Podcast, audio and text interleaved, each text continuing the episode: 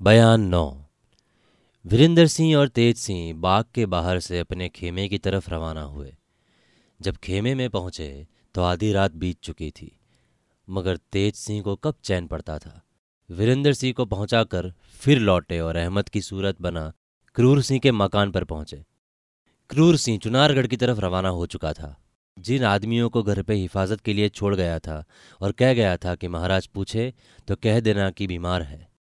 उन लोगों ने एकाएक अहमद को देखा तो ताज्जुब से पूछा, क्यों अहमद? तुम कहाँ थे अब तक?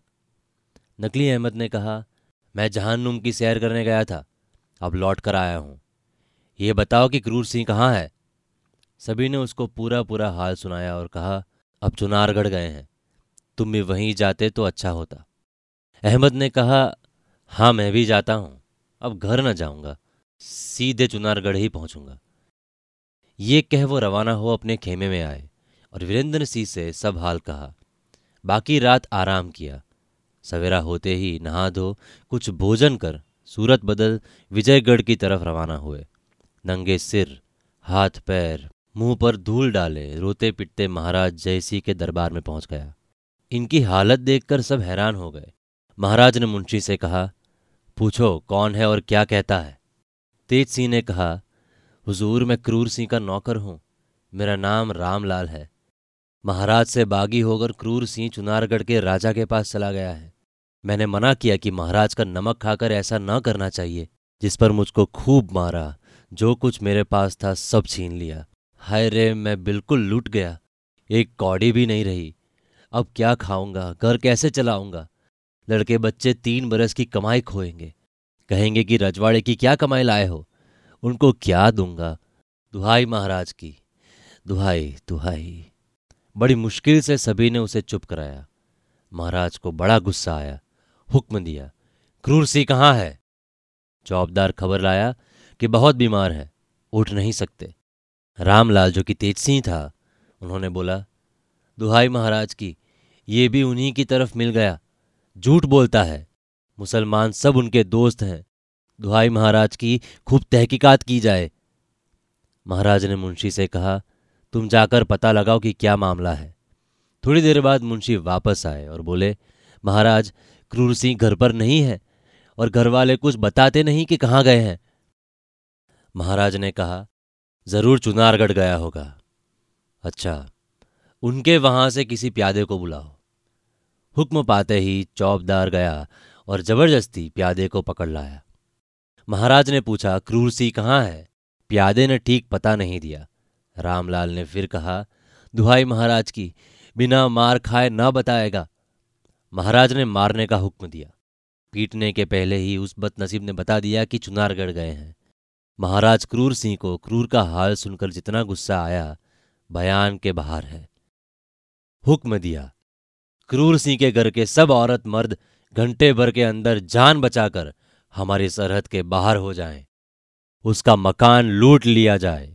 उसकी दौलत में से जितना रुपया अकेला रामलाल उठा ले जा सके ले जाए। बाकी सरकारी खजाने में दाखिल किया जाए। रामलाल अगर नौकरी कबूल करें तो दी जाए। हुक्म पाते ही सबसे पहले रामलाल क्रूरसी के घर पहुँचा। महाराज के मुंशी को जो हुक्म तामील करने गया था रामलाल ने कहा पहले मुझको रुपए दे दो कि उठा ले जाऊँ। और महाराज को आशीर्वाद करूँ। बस, जल्दी दो। मुझ गरीब को मत सताओ। मुंशी ने कहा, अजब आदमी है, इसको अपनी ही पड़ी है। ठहर जा, जल्दी क्यों करता है?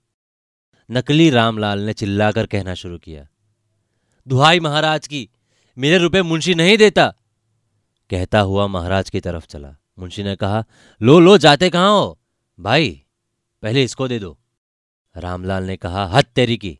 मैं चिल्लाता नहीं तो सभी रुपए डकार जाता। इस पर सब हंस पड़े। मुंशी ने दो हज़ार रुपये आगे रखवा दिया और कहा, ले ले जा। रामलाल ने कहा, वाह, कुछ याद है महाराज ने क्या हुक्म दिया था? इतना तो तेरी जेब में आ जाएगा। मैं उठा के क्या ले जाऊँगा? मुंशी झंझला उठा।